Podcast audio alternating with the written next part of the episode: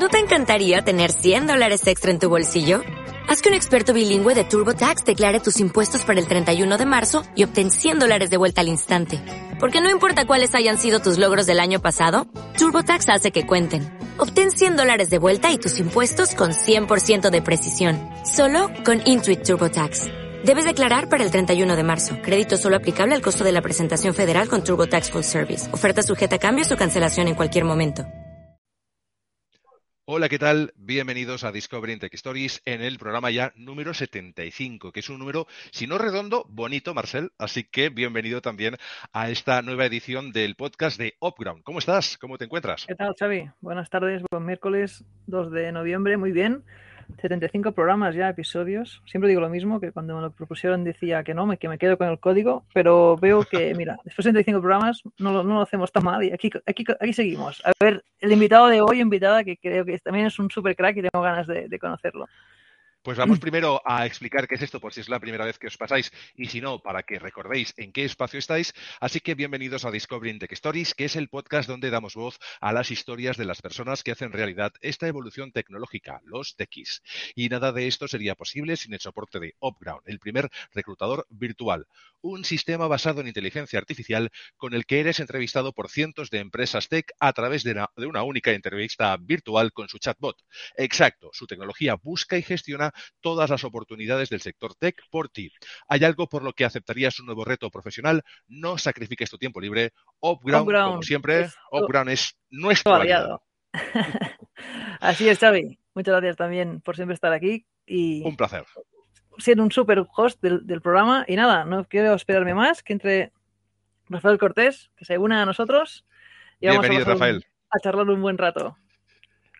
Y hay que darle la V, ahí estamos. Muy buenas tardes. Oye, muchísimas gracias, Xavi y Marcel, por la oportunidad. La verdad que es un placer, una experiencia, una experiencia nueva. Hombre, gracias a ti, Rafa, también por, por, por, por aceptar y querer venir aquí a, a ser un poco interrogado, ¿no? Por, por esa gente que no desconocidos. Interrogado. Falta el foco. Un placer, me, me pongo el perfecto, me pongo el foco haciendo. El foco. No, al contrario. Cuéntanos un poco ahora en, en, en dónde te encuentras, dónde te, te sitúas ahora mismo y cómo, cómo trabajas. ¿Estás aquí siempre en remoto? ¿Te desplazas mucho? ¿Cómo, cómo es ahora tu vida después de la pues, pandemia? Pues mi vida, mi vida ha cambiado. La pandemia eh, realmente ha cambiado en un grado muy alto mi modo de trabajar. Yo, eh, bueno, he sido... He sido emprendedor muchas veces, he trabajado también por cuenta ajena, he trabajado en dos multinacionales. Eh, yo era una persona que vivía, como yo decía, con dos maletas abiertas, iba, iba cerrar, dejando una y cogiendo otra. Y ahora me he vuelto un realmente una, un adicto a... De hecho, ahora me cuesta trabajo. Ahora cuando te desvirtualizas, que ya lo vamos haciendo, y dices, hay que ir a visitar un cliente, pero realmente es necesario, pero realmente tiene que... Eh, es tan importante y evidentemente, a ver, lo sigue siendo.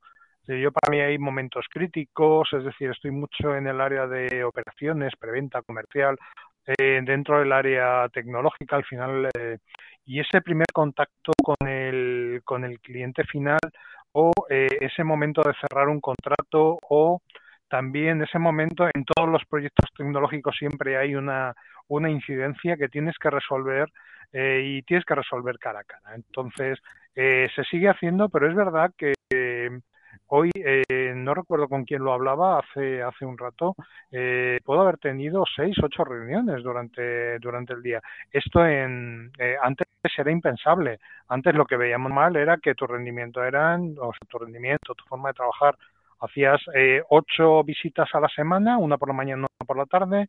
Por la mañana a lo mejor te daba tiempo a hacer dos eh, y ya está, estabas más que cumplido. Ahora no, ahora hemos multiplicado, lo hemos multiplicado por cinco y pues al final eh, bien, porque por un lado viva la tecnología, llegó para quedarse y yo creo que es un plus, es decir, se pierde mucho menos tiempo, pero sí es cierto que tenemos que medirlas también, porque al final mm. cuando apagamos la cámara, dice, uy, las ocho de la noche, venga, apagamos la cámara y vamos a empezar a trabajar, porque al final en todo el día, claro, no te ha dado tiempo a hacer, a hacer otra cosa, pero nada, muy bien, la verdad que en el fondo en el fondo en el fondo bien, me gusta, me gusta el cambio, yo creo que sí, ha venido para quedarse.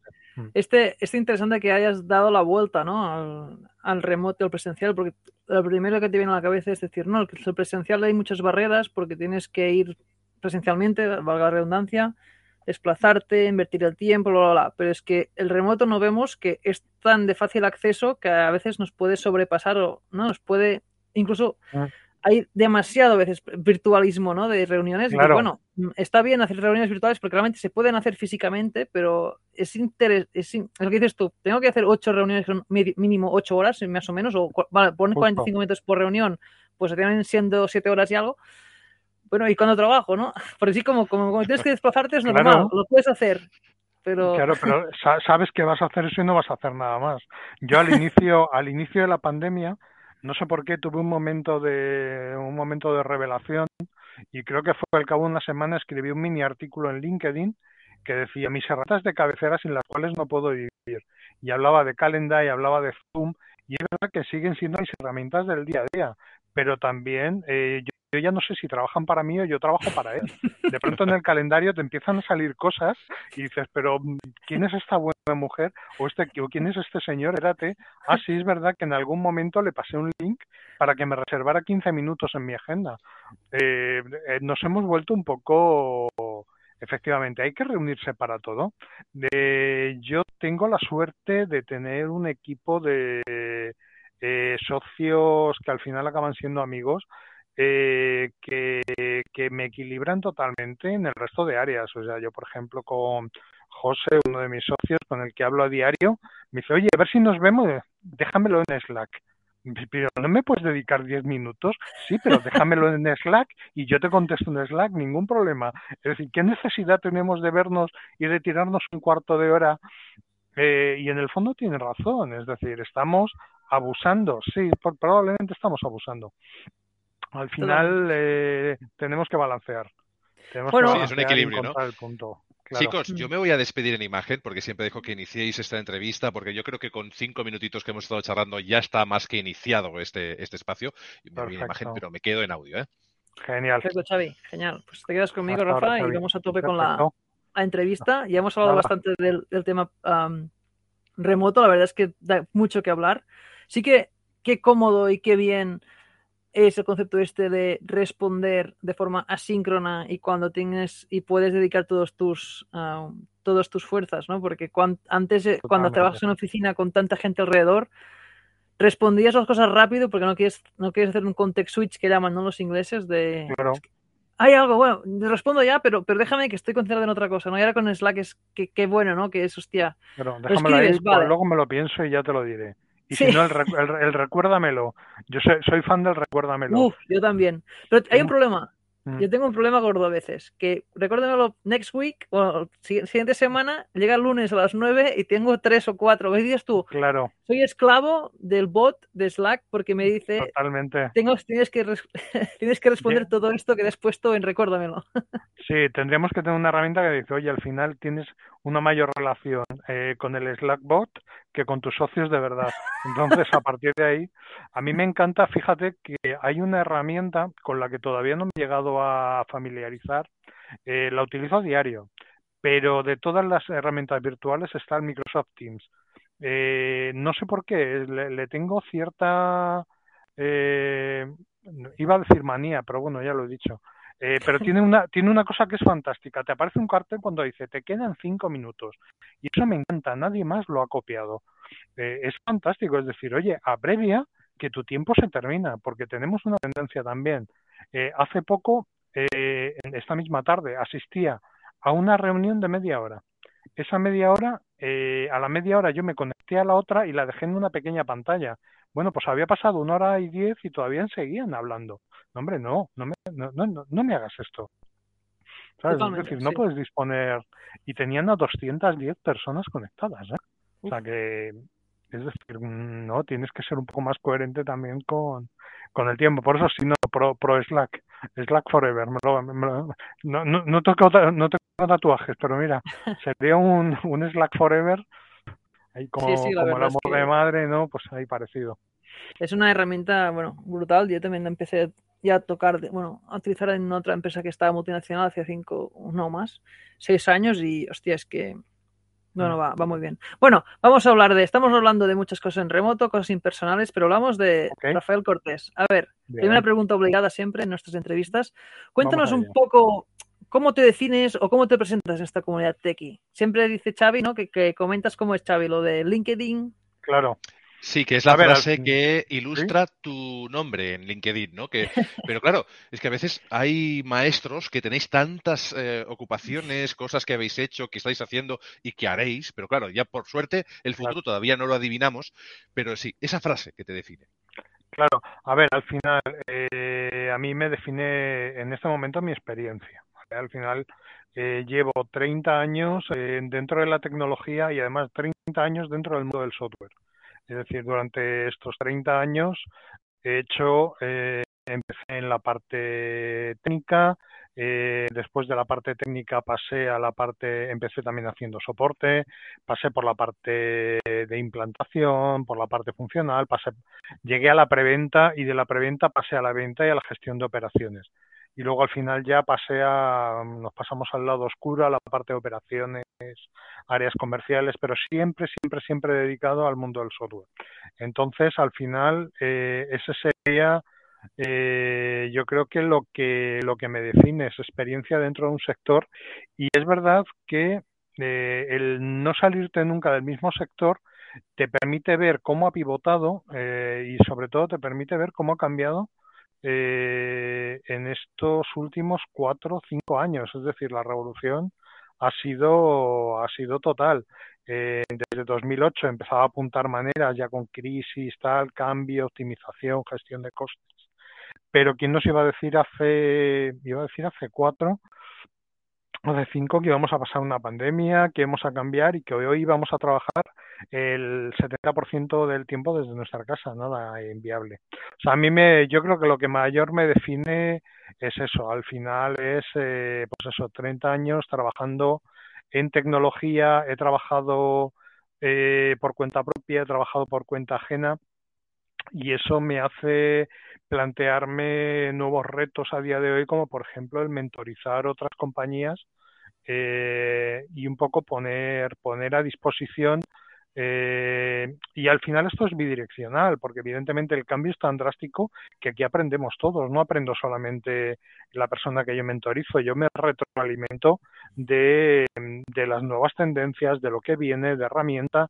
Yo cada vez que mentorizo a alguien estoy aprendiendo casi tanto como la persona eh, mentorizada, porque, sí, porque es verdad. Por, la que, por lo que entiendo, Rafa, al final es claro. tú, tú eres como el conducto para... o el, la, la herramienta o el canal para mejorar o para su, encontrar soluciones a, a los problemas suyos, pero que no ya no, no llevas de casa ya la solución, sino que es como que te, te proponen retos que claro. ni siquiera tú mismo puedes en el primer día, ¿eres esto? No, voy a, tengo que investigar, tengo que, que rascar por ahí, por ahí, ¿no? Y, y así es como... Es como un motor de aprendizaje constante, ¿no? De ser, de hecho, claro, este, efectivamente, porque al final quieres que no hay nuevos sectores, hay nuevos métodos. Es decir, la, eh, la venta tradicional, la venta de la prospección tradicional, todo, todo ha cambiado. Eh, estamos en un momento en que tú no buscas clientes. Eh, yo creo que los únicos que no se han enterado son la compañía telefónica que todos tenemos en mente que nos llaman a la hora del mediodía. Que nadie nadie va a buscar ya un servicio. O sea, al revés, nadie va nadie está esperando a que le ofrezcan un servicio. Si tú quieres un servicio, te conectas y lo buscas. Y buscas la mejor opción, buscas, comparas. Y, eh, y el otro cambio, la otra tendencia, es que todo lo tenemos hoy en un dispositivo, en un dispositivo móvil. Evidentemente, eh, eh, todos trabajamos con ordenador, es evidente, pero... Al final todo tiene que estar accesible, la accesibilidad es lo que manda hoy día. Si no estás en un dispositivo móvil, eh, eres invisible, no existes a nivel comercial.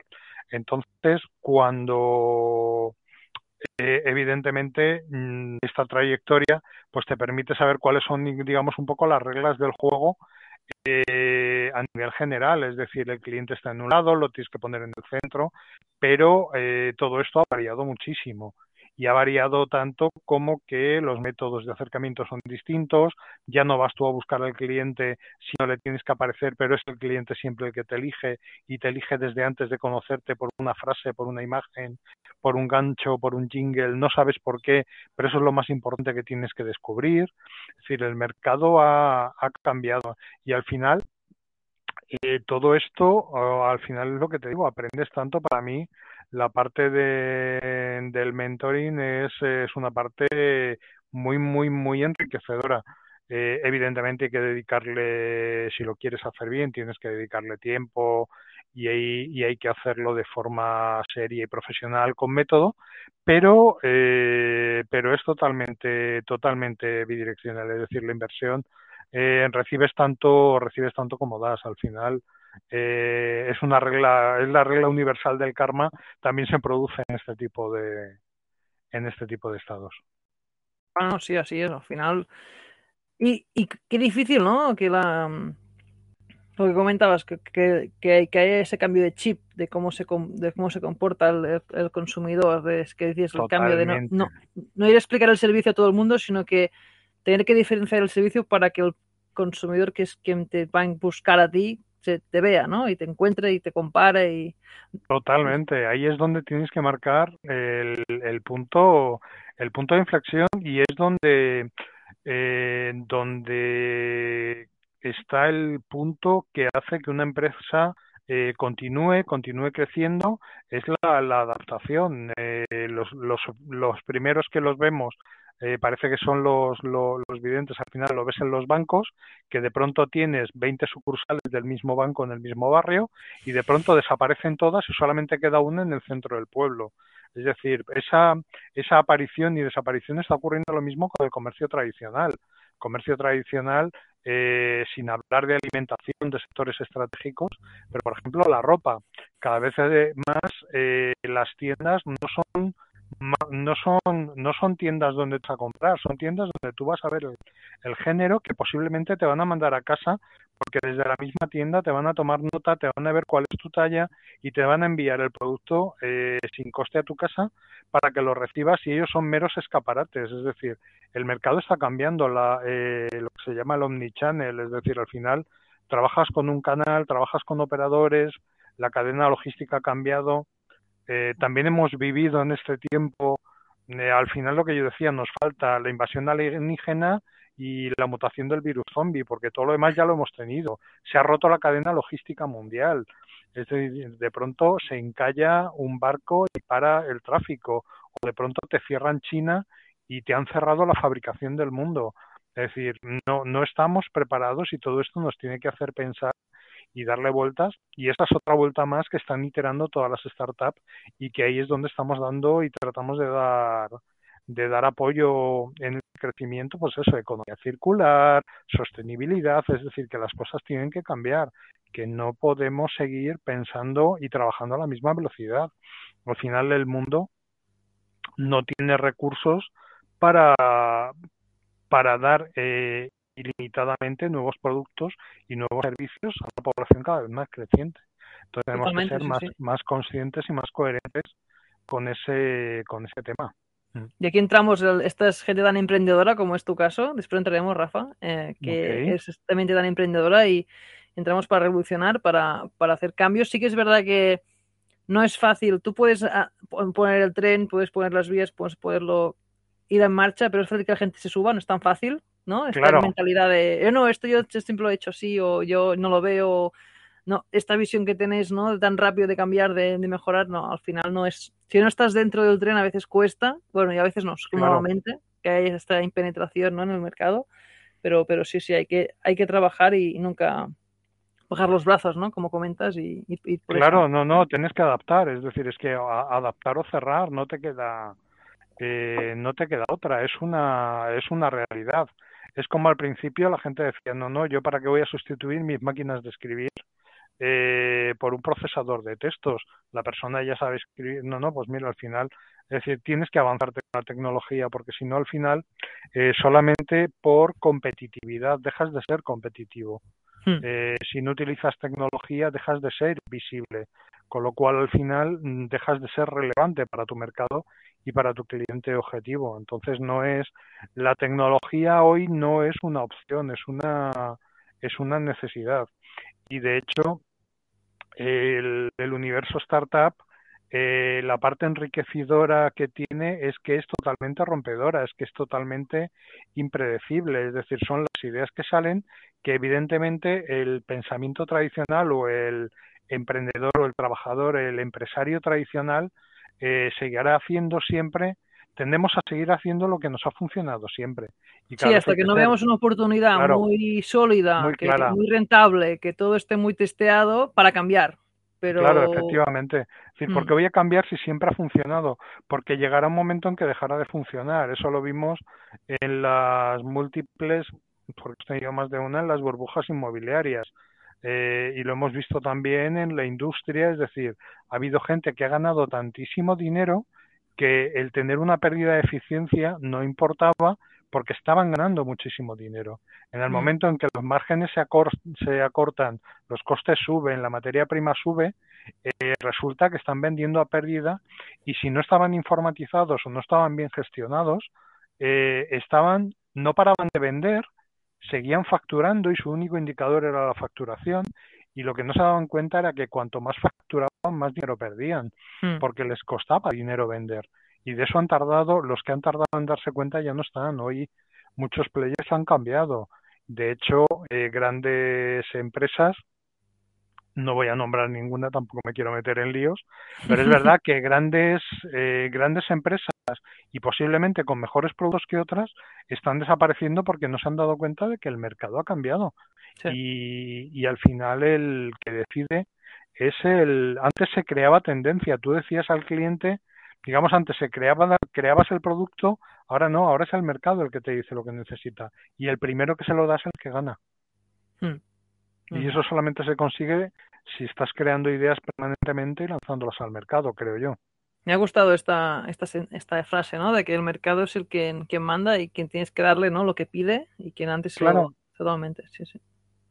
Creo Muy que bien, Rafa, sí. vamos a... Después de estos veinte minutos de, de, de hablar un, un poco de la situación actual, ¿no? Tecnológica y de mercado, sí. como la ves, que ha sido... Yo sé que he sido muy, muy por encima, ¿eh? Podemos estar aquí bastante rato y, y creo que yo aprendería, continuo aprendiendo mucho, porque he aprendido mucho solo en quince minutos. Es que, Mar Marcel, te, te pido disculpas ahí por intervenir, pero es que cualquier empresa podría estar tomando nota sí. ahora mismo, porque Oye, ha sido una definición me, me, muy me vais clara. A poner colorado. No, no, pero es que es verdad. Eh, al final, Rafael, se tiene que... al César lo que es del César. Y eh, podrían tomar nota para saber eh, rápidamente y en, ¿qué llevamos? veinte minutos, lo que es la digitalización y la necesidad de digitalizarse para no desaparecer del mapa, porque aún hay empresas hoy en día que están con métodos de hace veinte, treinta años, no, llamada fría, llamada fría, eh, no, no, hoy en día hay otros métodos, hay otras opciones, tienes que estar visible. Oye, no voy a repetir lo que has dicho porque es maravilloso, pero es una lección que, bravo, no aplaudo porque no es bonito. Gracias. Así es, Xavi. Disculpa, ¿eh, Marcel? Xavi. No, no, al revés.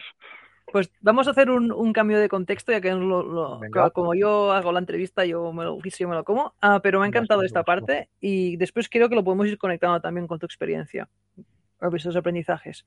Pero bajo el título pone CardumTech y tengo que empezar, ¿no? A abrir esta, este, okay. digamos, esta, esta parte, ¿no? Esta, esta sección.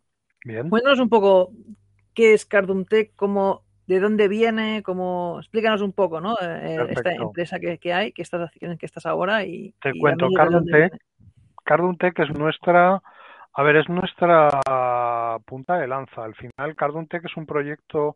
La verdad que es un proyecto muy bonito. Es un proyecto que nace en pandemia, pero nace en pandemia de la fusión... No de la fusión, del trabajo en conjunto de otras dos compañías. Eh, por un lado, estábamos...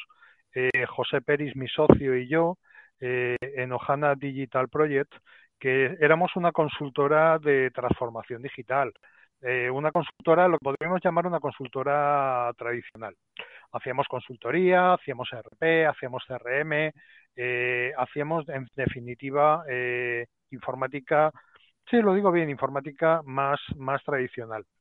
Eh, y después, por otro lado, eh, coincidimos, eh, la vida nos puso en contacto con una compañía que era totalmente diferente a nosotros, que es MyTaxpile, que es una compañía que por por un lado tiene un producto, un producto allá y, y por otro lado es una factoría pura de software. Eh, comenzamos a, a conocernos, comenzamos a hablar y comenzamos a trabajar juntos y nos dimos cuenta, ellos son dos socios, eh, está Óscar Valente eh, y está Mario a nivel de, a nivel de marketing, eh, Óscar Valente a nivel de tecnología, y nos dimos cuenta eh, que entre los cuatro, entre las dos compañías teníamos la fusión perfecta porque teníamos las cuatro áreas Eh, que para mí son principales de una compañía unidas, y decidimos unir esfuerzos y lo que sería trabajar por un lado MyTaxpile eh, por un lado y Ohana por otro, decidimos eh, que todo el esfuerzo lo íbamos a poner en, en CardumTech. Eh, ¿Qué es CardumTech? CardumTech es una, eh, eminentemente es una software factory. Es una software factory que eh, dirige eh, se dirige totalmente al sector de startup y scale-up. Es decir, a todas las empresas me da igual que el quién es nuestro cliente objetivo, cuál es el cliente objetivo.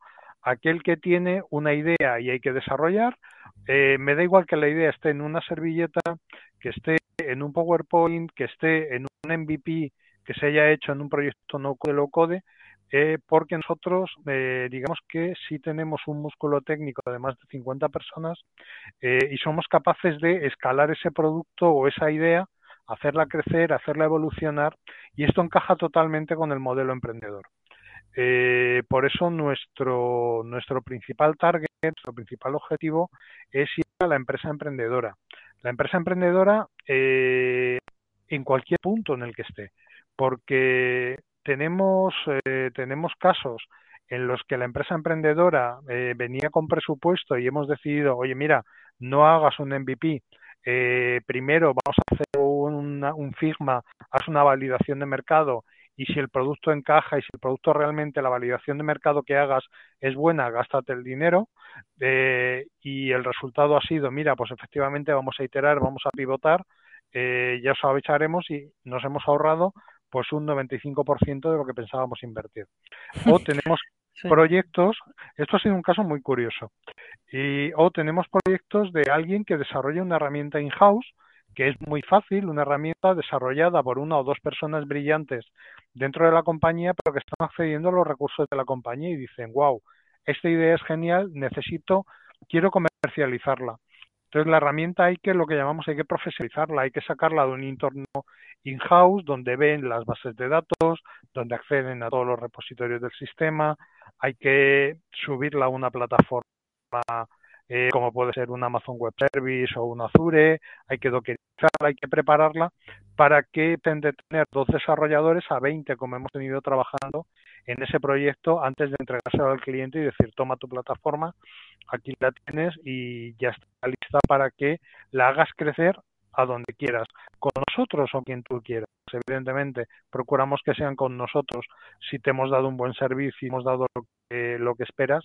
Entonces, ese es el objetivo de Cardum, al final, acompañar cualquier idea desde el inicio hasta el final. En este proceso hacemos mentorías, hemos hecho acuerdo, por ejemplo, con el F E I de Castellón, con el proyecto Órbita, es decir, eh, contamos, eh, tratamos de hablarle a su universo de empresas, y hablarle a su universo de empresas, pues un poco como estamos hablando tú y yo. Yo no, no voy a venderte servicios, yo quiero contarte cómo cogería un proyecto, cómo lo diseñaría, cómo lo haría, cuál sería la metodología que aplicaría, incluso a nivel, eso ya no sería yo, sería mi compañero Óscar, eh, cuál es la Eh, cuál es la tecnología que utilizaría y el por qué. Nos han llegado proyectos eh, de que de pronto la clave del proyecto era el S E O y el producto desarrollado y cerrado no admitía S E O porque no podían corregirlo sobre la marcha. Nos han llegado proyectos de todo tipo que hemos tratado de arreglar. Al final, eh, hemos creado un modelo que creemos que funciona y sobre todo eh, somos cuatro, dos compañías totalmente complementarias y cuatro socios totalmente eh, complementarios que cubrimos todas las áreas que puedan necesitar una compañía para darle un servicio integral que les ayude en el crecimiento. Y eso es un poco el, el punto clave y por qué Cardum es el, el punto donde creemos que, que es el mayor, vamos a tener el mayor, el mayor crecimiento y donde, mayor, donde más podemos aportar. aportar y por lo que vemos, bueno, escuchándote, ¿no? Que uh-huh. además cuatro socios muy bien compenetrados y remando, to- remando juntos. To- totalmente. Que esto totalmente, es, no, esa es la idea. Las, las claves, ¿no? A veces de, de, de, de tener éxito, que no es tanto juntar claro. piezas que van bien, sino que, que, que, que el todo vaya bien, ¿no? Eso es. Al final la idea, la idea es esa, que, que cada uno ocupe una parcela de una parcela de, de necesidades, una parcela de, de trabajo. Y es lo que te digo, por ejemplo, en nuestro caso, José Pérez se encarga desde la captación hasta todo lo que es la coordinación de los equipos. Mario Rosal se encarga de toda la parte de marketing, comunicación. Óscar Valente, eh, que gestiona todo el equipo, y no solo gestiona todo el equipo, sino que es capaz de eh, localizar eh, cualquier recurso que podamos necesitar que se salga dentro de, de los parámetros normales. Y además eh, un equipo totalmente engrasado, Eh, que es capaz de decirle al cliente, y eso es una de nuestras claves, no solamente eh, lo que necesita, sino lo que eh, aconsejarle, eh, cuál es el stack, por dónde tienen que ir y justificarles el porqué. Hemos tenido proyectos en el portfolio que nos decían, no, no, quiero que desarrolles en Unity. ¿Pero por qué vamos a desarrollar en Unity si lo tuyo no es un juego? No, no, porque quiero implementar realidad virtual dentro de cinco años. Dentro de cinco años... no sabemos lo que habrá pasado en tecnología. No me, no sé lo que va a pasar dentro de tres meses. Dime tú qué va a ser la realidad virtual dentro de... Es decir, no hipoteques tu desarrollo hoy a una tecnología que dentro de cinco años no sabes si la vas a, a necesitar.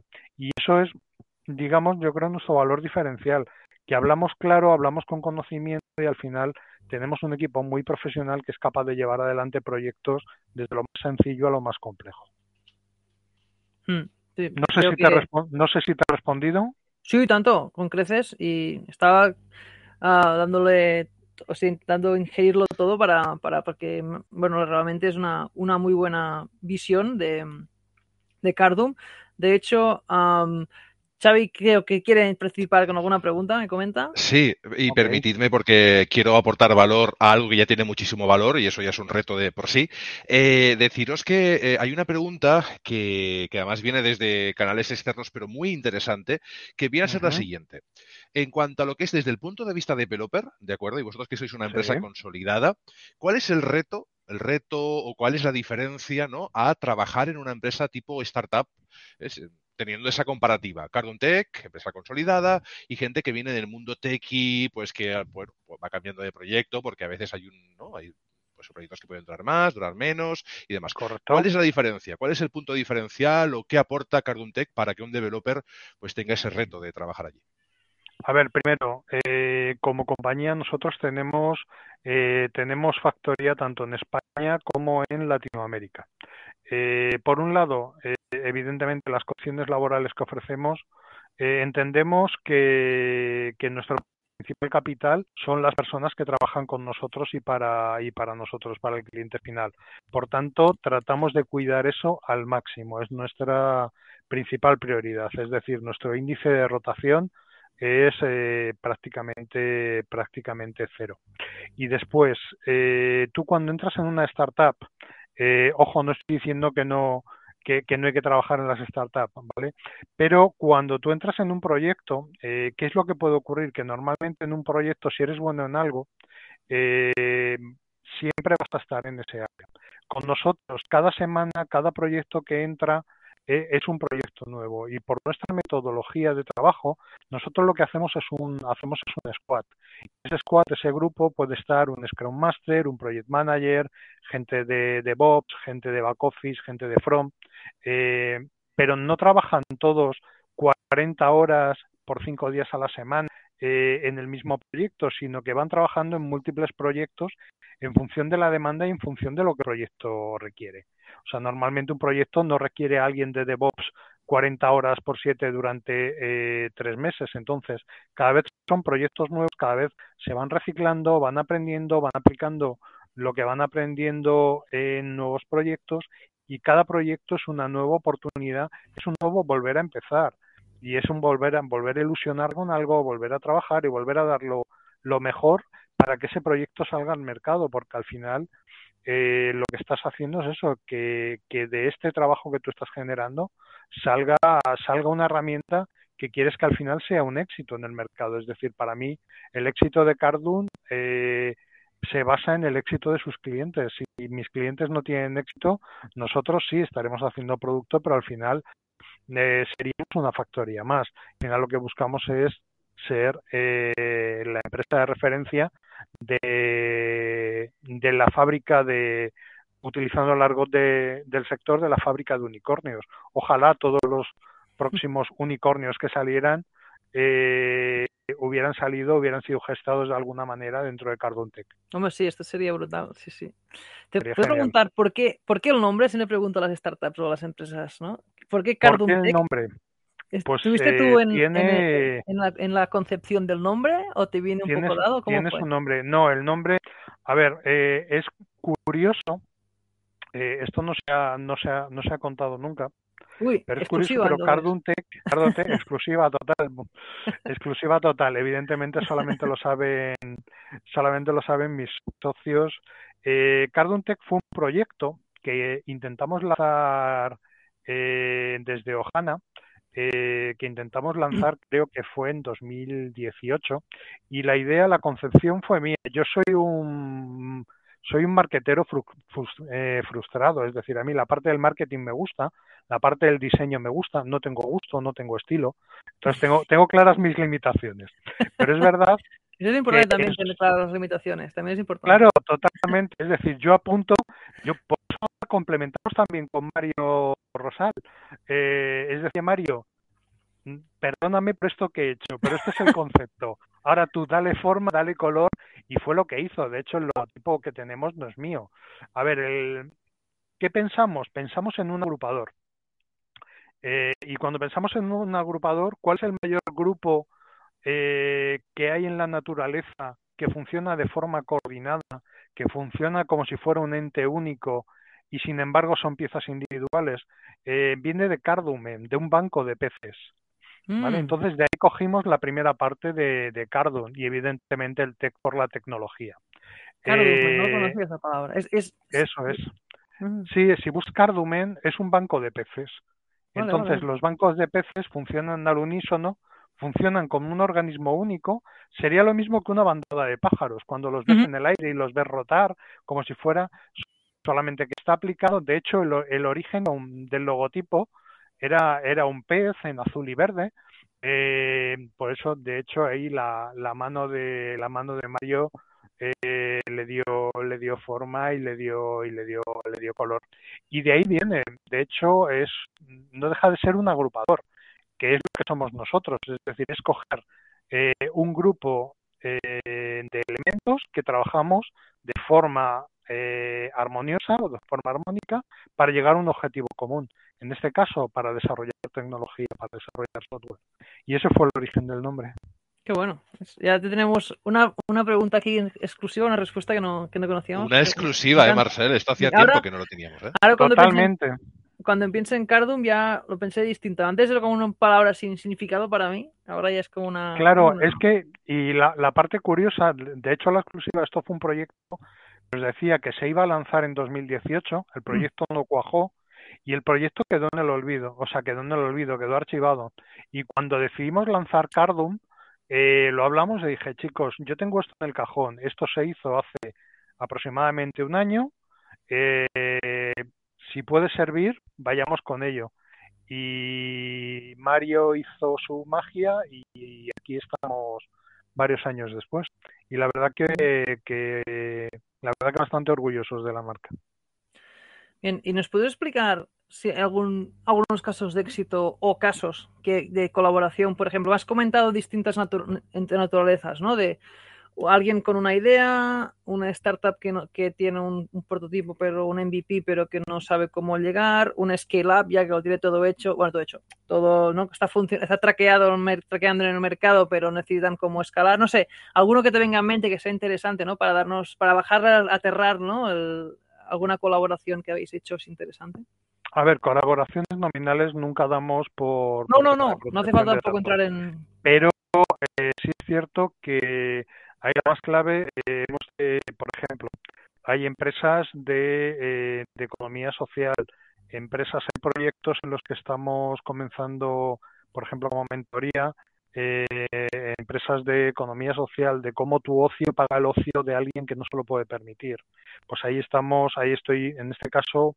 Como, como mentoría, después como, como proyectos, pues lo que te decía, alguien que llega y decir, no, no, yo llevo dos años estudiando, tengo un estudio fantástico realizado, quiero que hagáis un M V P, y decirle, no, no, espérate, vamos a hacer un análisis y vamos a verlo. O eh, cómo estamos trabajando, por ejemplo, en proyectos de inteligencia artificial, o cómo tra- estamos trabajando, por ejemplo, en proyectos Eh, de blockchain, eh, trabajando eh, blockchain, eh, trabajando y además ayudando un poco a cambiar la mentalidad de aquella. Siempre pensamos blockchain, criptomoneda, no, no, blockchain va no. mucho más allá. Blockchain mm. es confianza online, blockchain es eh, cómo visibilizar en una cadena de bloques información de una compañía, por ejemplo. Pues ahí estamos aportando, aportando tecnología. Tenemos soluciones de logística, tenemos soluciones de última milla, tenemos soluciones eh, de almacén, tenemos soluciones software tradicionales. La verdad que hemos trabajado en, en muchos sectores y muy diversos. Eh, tenemos ahora proyectos muy interesantes que tienen que ver con interactuar eh, con ropa biométrica eh, controlada desde dispositivo móvil. La verdad que Eh, ese es el dinamismo que nos ofrece este sector en el que hemos elegido como, como punta de lanza, que realmente estamos en el día a día trabajando con ideas novedosas y que nos permiten, pues eso, que esos proyectos un poco hilando con la pregunta eh, que nos hacía que nos hacíais antes, que, mm. que hacía Xavi antes, eso es. ¿Por qué alguien está con nosotros y no con otra compañía? Porque no llegarías a la cantidad y a la variedad y a la diversidad de proyectos que nosotros somos capaces de, de llegar y acometer. Vamos, y que eso, no te aburres, ¿eh? Eso es, es ilusionante, imposible. No hay, no hay manera, no hay manera. Bueno, hablamos de tu, de tu faceta de mentor en uFounders. ¿Cómo tiene mucho, uh-huh. está muy ligado con, con CardumTech? Es decir, son como... Perdón. Sí. No, digas completamente, me has comentado, ¿no? Sí, sí, sí, no, está muy ligado porque, eh, por un lado, eh, nosotros eh, hemos hecho una labor, es decir, eh, hemos hecho una labor muy, de acercarnos al universo emprendedor desde diferentes, desde diferentes puntos. Y uno de ellos es estar eh, en donde las empresas nacen. Y eh, decidimos que, en este caso, que iba a ser yo la persona que se iba a encargar de, de este de este área. Al final, el llegar a el estar Eres en como una... el, perdona, ¿eh? Me imagino, Dime. Rafa, como el como el que se va al, al campo del Madrid, uh, yo qué sé, de, de tercera o no sé cómo es, o el, el del no el del al Barça o sea, ¿no? Y ir buscando el talento un poco.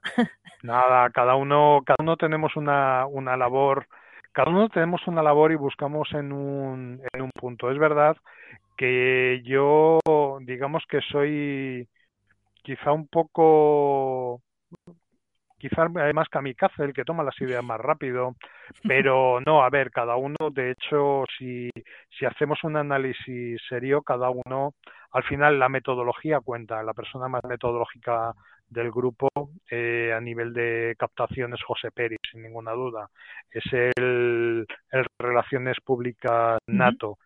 Eh, cuando hablamos de demostrar capacidades, eh, el número uno es Óscar, porque a nivel tecnológico, a nivel de conocimiento de tecnología, no hay otro, no hay otro como él. Cuando hablamos de comunicar, saber cómo comunicar y saber cómo llegar, ahí el mago es Mario. Eh, y al final, eh, pues yo como no tenía un talento propio, dije voy a ver si aprendo algo aquí dentro de, de uFounders. Y, bueno, y al final es interesante. Es verdad, y, y, pero, pero es tal cual, es todo, es sí. todo pura realidad.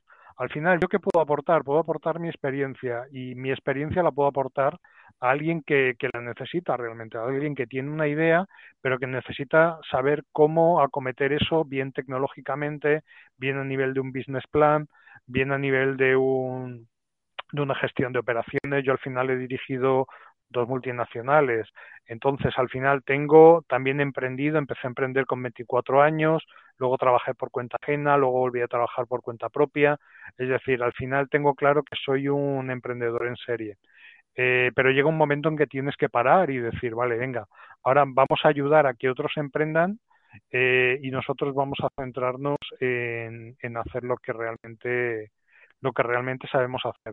uFounders nos, nos gustó el planteamiento, lo analizamos hace ya tiempo, eh, y tomamos la decisión de, de, de participar.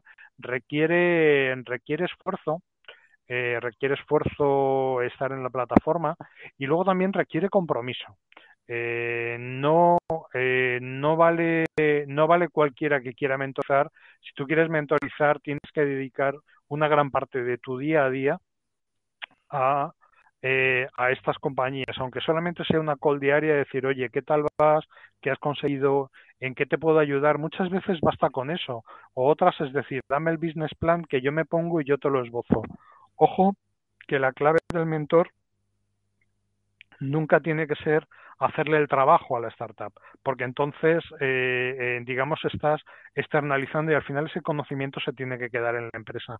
Pero sí tienes que aportar todas las ideas, aportar, ayudar y ayudar a que, a que, a que la empresa crezca. Y, y ese es el valor que yo tengo, es decir, mi, mi, es decir, mi, mi poder especial eh, es el conocimiento y la experiencia, y es lo que puedo transmitir a un... a un tercero. Y al final decidimos, pues eso, que era yo la persona la persona adecuada para abordar esta parte, pero también eh, es lo que te digo, no hay que olvidar que cada uno jugamos en nuestro campo y atraemos, es decir, yo por ejemplo no sería eh, nadie sin la comunicación, eh, uh-huh. en la parte de venta y en la parte de captación y de coordinación no seríamos nadie sin la parte...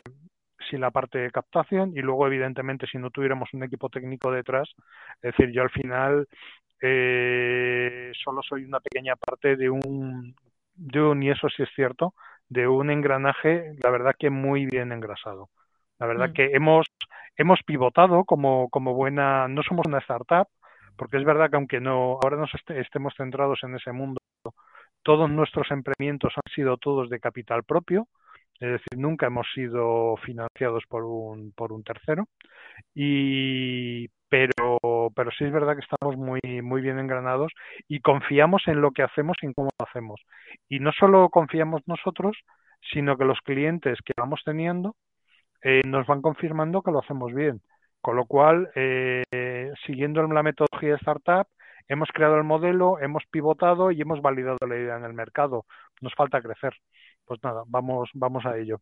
Si no llega la invasión no alienígena no. o el ataque zombie, iremos a por ello seguro. No tenemos dudas que, que, que lo haréis y estáis en ello y, y que os va a ir súper bien. Bueno, si hay un ataque alienígena, seguro que, que damos un... Le damos a, algo, le vende, algo le venderemos, algo le venderemos.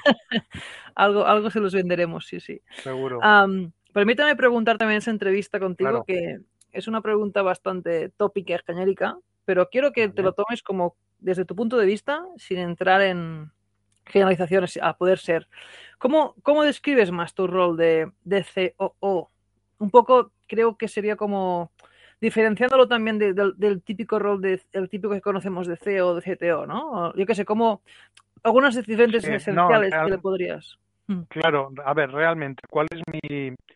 Eh, mi misión como, como director de operaciones? Al final tienes que ponerte unas siglas, pero la clave eh, la clave de, de nuestra forma de trabajar es que todos en un momento dado hacemos lo que sea necesario para, para conseguir un, un objetivo.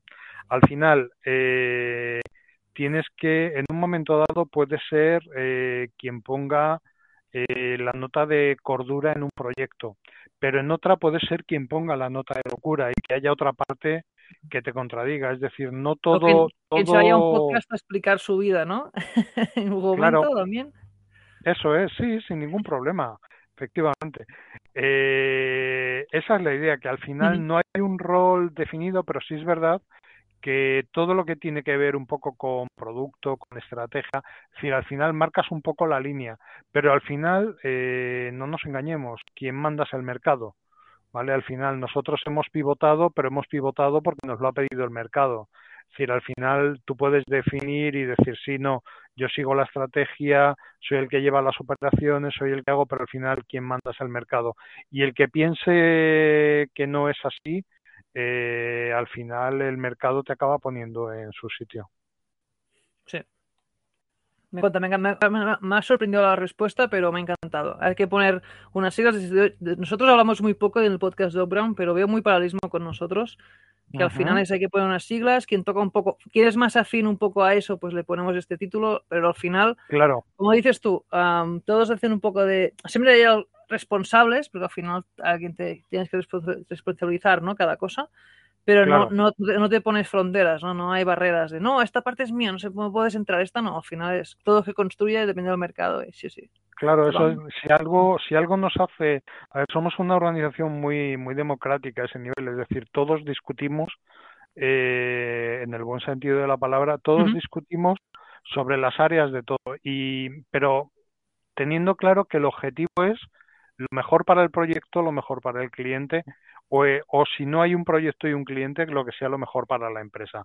Es decir, no hay una única opinión.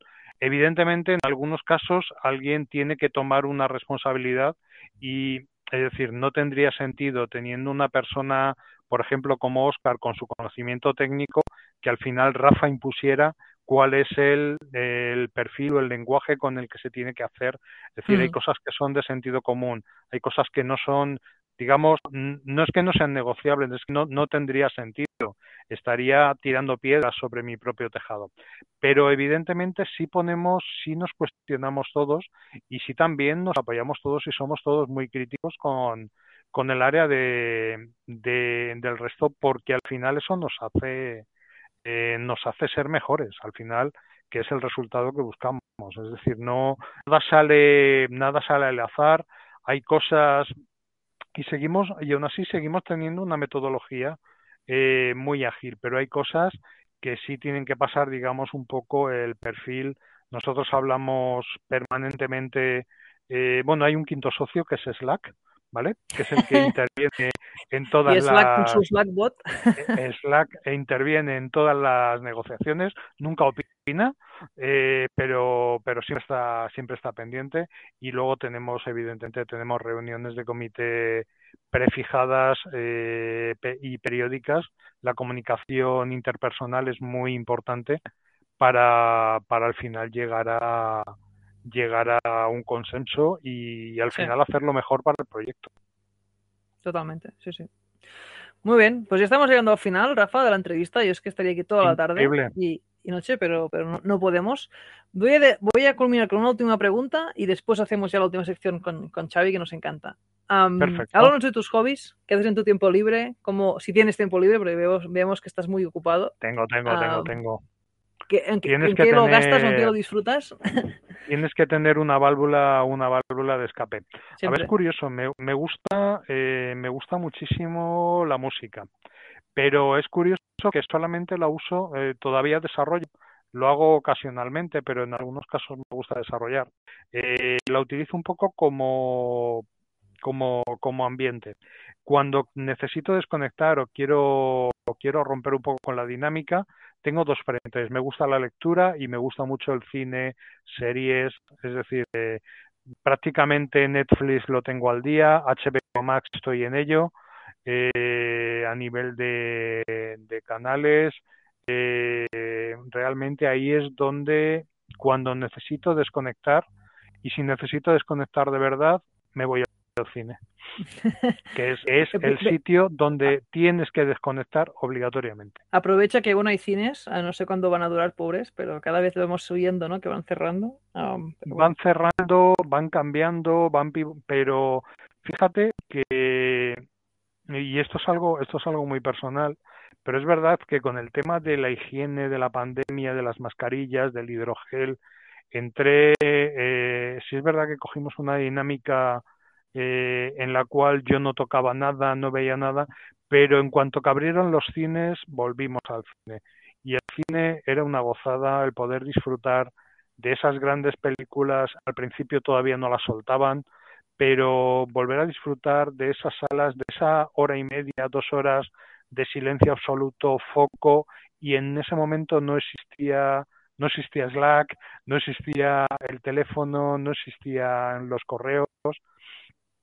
Esa capacidad de acción realmente no la consigues normalmente. Eh, a ver, yo me puedo poner Netflix, H B O, es decir, cualquiera de las plataformas, Disney Plus, eh, pero al final tenemos tendencia a la multitarea y eso es un...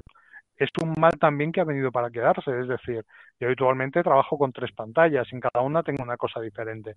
Esa multitarea también hace que no te centres. Por eso he retomado el cine, que fíjate que inicialmente no lo recordaba, pero sí sería una de mis pasiones, sobre todo porque te permite hacer un foco integral. Es lo mismo que cuando, que cuando hacía deporte. Eh, era el tiempo que estabas haciendo deporte, eh, estabas totalmente centrado y no existía nada más Que, que eso. Y la verdad que entre eso y la lectura son realmente son mis grandes mis grandes pasiones. Eh, procuro leer todos los días, es un objetivo. Puede ser una un día es una página, otro día son tres capítulos, otro día te has enganchado y te has leído un libro entero, pero sí procuro. Eh, es verdad que últimamente no lo consigo. Eh, hay algunos días que digo, ¿lo enciendo? No, debajo de la almohada. Vamos a, vamos a dormir Kindle cerca, pero soy, soy de Kindle, eso sí, me pasé el libro electrónico hace mucho tiempo. Pero esas serían. Muy bien, Rafa, nos, antes de, de terminar con, y ahora vamos con la última parte, um, okay. ¿alguna, si puedes recomendar solo, para hacer una, un poco un ejercicio ya divertido, solo una, vamos a decir, um, una serie, para decir algo? ¿Cuál recomendarías ahora mismo? Para una ver. serie... Eh, pues curiosamente me costó mucho Juego de Tronos, eh, hice tres intentos, en el tercero estuve a punto de tirar la toalla y alguien me dijo, eh, dale una oportunidad, llega al quinto. Eh, devoré toda la serie, acabamos de devorar el, el inicio de la serie, La Casa del Dragón. Y quien me lo recomendó es quien hoy es mi pareja, o sea que curiosamente todo va todo va unido. Juego de Tronos, sin duda. Muy bien, genial. Pues dejamos aquí la entrevista normal, vamos a decirlo así, pero ahora viene la última sección con, con Xavi. Si aún estás por aquí, ¿nos puedes ayudar? No, ya, ya no, ¿eh? Me he ido. Lo que he dejado una I A para que os atienda en aquello que necesitéis. Así Slack, que he sido programado. Exacto, he sido programado para leer la pregunta que nos dejó el último invitado que fue y es David Deirado, con todas okay. sus anécdotas sobre, sobre lo, a lo que él se dedicaba, sobre la antigua Grecia y demás, un programa que os invito a escuchar, el anterior. Y la pregunta que nos dejó fue, teniendo en cuenta el impacto a futuro de la I A, ¿qué futuro nos espera? Y nos planteó varias opciones, que eran distópico, utópico o estilo híbrido, que sería, como ejemplo, la guía del autoestopista galáctico. O sea, ¿cuál wow. es el futuro de la I A que nos espera? Y, y bueno, a ver qué puede ocurrir. Puedes hacer lo que quieras. O sea, aquí puedes, la, la pregunta te, y te aquí la puedes sale dar. Una película o una serie de ciencia ficción o un videojuego. Aquí sí ya nos ponemos, ¿eh? A ver, me encanta, me encanta el modelo híbrido, pero el modelo híbrido, fíjate que yo diría que ya, que ya existe, que ya, que ya es un modelo, es un modelo actual. Eh, pero sí, sin duda, la I A ha venido para quedarse. Eh, la tecnología está avanzando, según avancen los ordenadores cuánticos, la I A será más potente y cada vez más. Eh, cada vez será capaz de hacer eh, más cosas. Como todo, dependerá del uso que seamos capaz de, de hacer de ello. Curiosamente, confío más... Eh, esto, ¿ves? Esta, estas cosas que dices, ¿ahora qué hago? ¿Lo digo o no lo digo? Confío más en la I A que en las personas que lo utilicen. Es buena esta reflexión. Sí, aquí, aquí depende también de, de las aplicaciones, porque en los videojuegos es algo que vengo reclamando desde hace mucho tiempo. Una I A que sea estable, que sea fiable, que no sea cuatro muñequitos moviéndose de aquí a allá para dar el pego durante unos segundos. Y es la gran frontera un poco, ¿no? Tanto del metaverso como de los claro. juegos, como... Y cuanto más se desarrolle esa I A, pues más allá iremos en cuanto a tecnología, ¿no? Y desarrollo. Totalmente. Eh, Pues chicos, yo creo que hemos llegado al final. Marcel, ¿tú cómo lo ves? Yo lo he pasado pipa escuchando. Sí, bueno, nos queda, Rafa, tienes que lanzar una pregunta para el siguiente invitado. Exacto, no nos vamos sin Ajá. la pregunta. Te estoy dando tiempo, ¿eh? No sé si has escuchado claro. el programa anterior, sabías sí. que tenías que formular una, pero ya lo sabes. Para el siguiente invitado o invitada, el siguiente miércoles, que debe ser dos más siete, no sé si es nueve, vamos a ir inventando, pero vamos a tener, sí, nueve, otro invitado o invitada que se va a afrontar a esta pregunta. Rafa, puede ser cualquier cosa, utópica, distópica, ciencia ficción, lo que sea. Pues fíjate que yo me voy a ir un poco por el área personal y diría eh, personal profesional. Eh, de las decisiones que has tomado, eh, ¿cuál volverías a tomar sin duda y cuál cambiarías? Qué bueno. Me parece una gran pregunta que Marcel se dispone a, a anotar. Y lo que decíamos, ¿no? El, lo interesante de estas preguntas es que no sabemos a quién las formulamos, por lo que las preguntas, las respuestas, en este caso, nos pueden sorprender, porque al final eh, puede ser alguien que sea especialista en otro ámbito, ¿no? Y eso es importante. Entonces, sí, queda la pregunta anotada. Punto de vista, ¿no? Sí, queda la pregunta anotada, Rafa, buenísima. Yo creo que da, da mucho de reflexión y, y además puede ser que hasta el propio entrevistado... Le, En este momento, ¿no? Le, le veo para reflexionar y, y lo vea en perspectiva a su vida, que a veces nos pasa en estas entrevistas, que con alguna pregunta te, te das las vueltas a, a las cosas. Así que nada, según, ha sido un verdadero placer. Eh, Marcel, por venir. Te iba a decir nada. que según cómo, según cómo vaya la entrevista, igual el entrevistado nos dice, la, la mala idea ha sido venir aquí. Pero no, no nos ha pasado todavía en setenta y cinco programas, dudo que sea el siguiente. Bueno, siempre una primera vez, Xavi. Así que... Exacto, exacto, eso es bueno. Pero seguro que sí os han dicho que sí se puede repetir. Sí, sí, esto sí, esto sí. sí te, ya te, ya me, te, te, nos han quedado muchos temas para hablar, así que Rafa, lo apuntamos. Rafael Cortés, un placer. Um, Nada, nos igualmente. Vemos en la siguiente con otro, invista, con otro invitado y muchas gracias por venir. Nada, gracias Adiós. a vosotros. Y nada, de nuevo agradeceros la oportunidad a ambos. Un honor. Muy bien. Nos vemos la Chao. semana que viene. Un abrazo. Adiós. Hasta luego.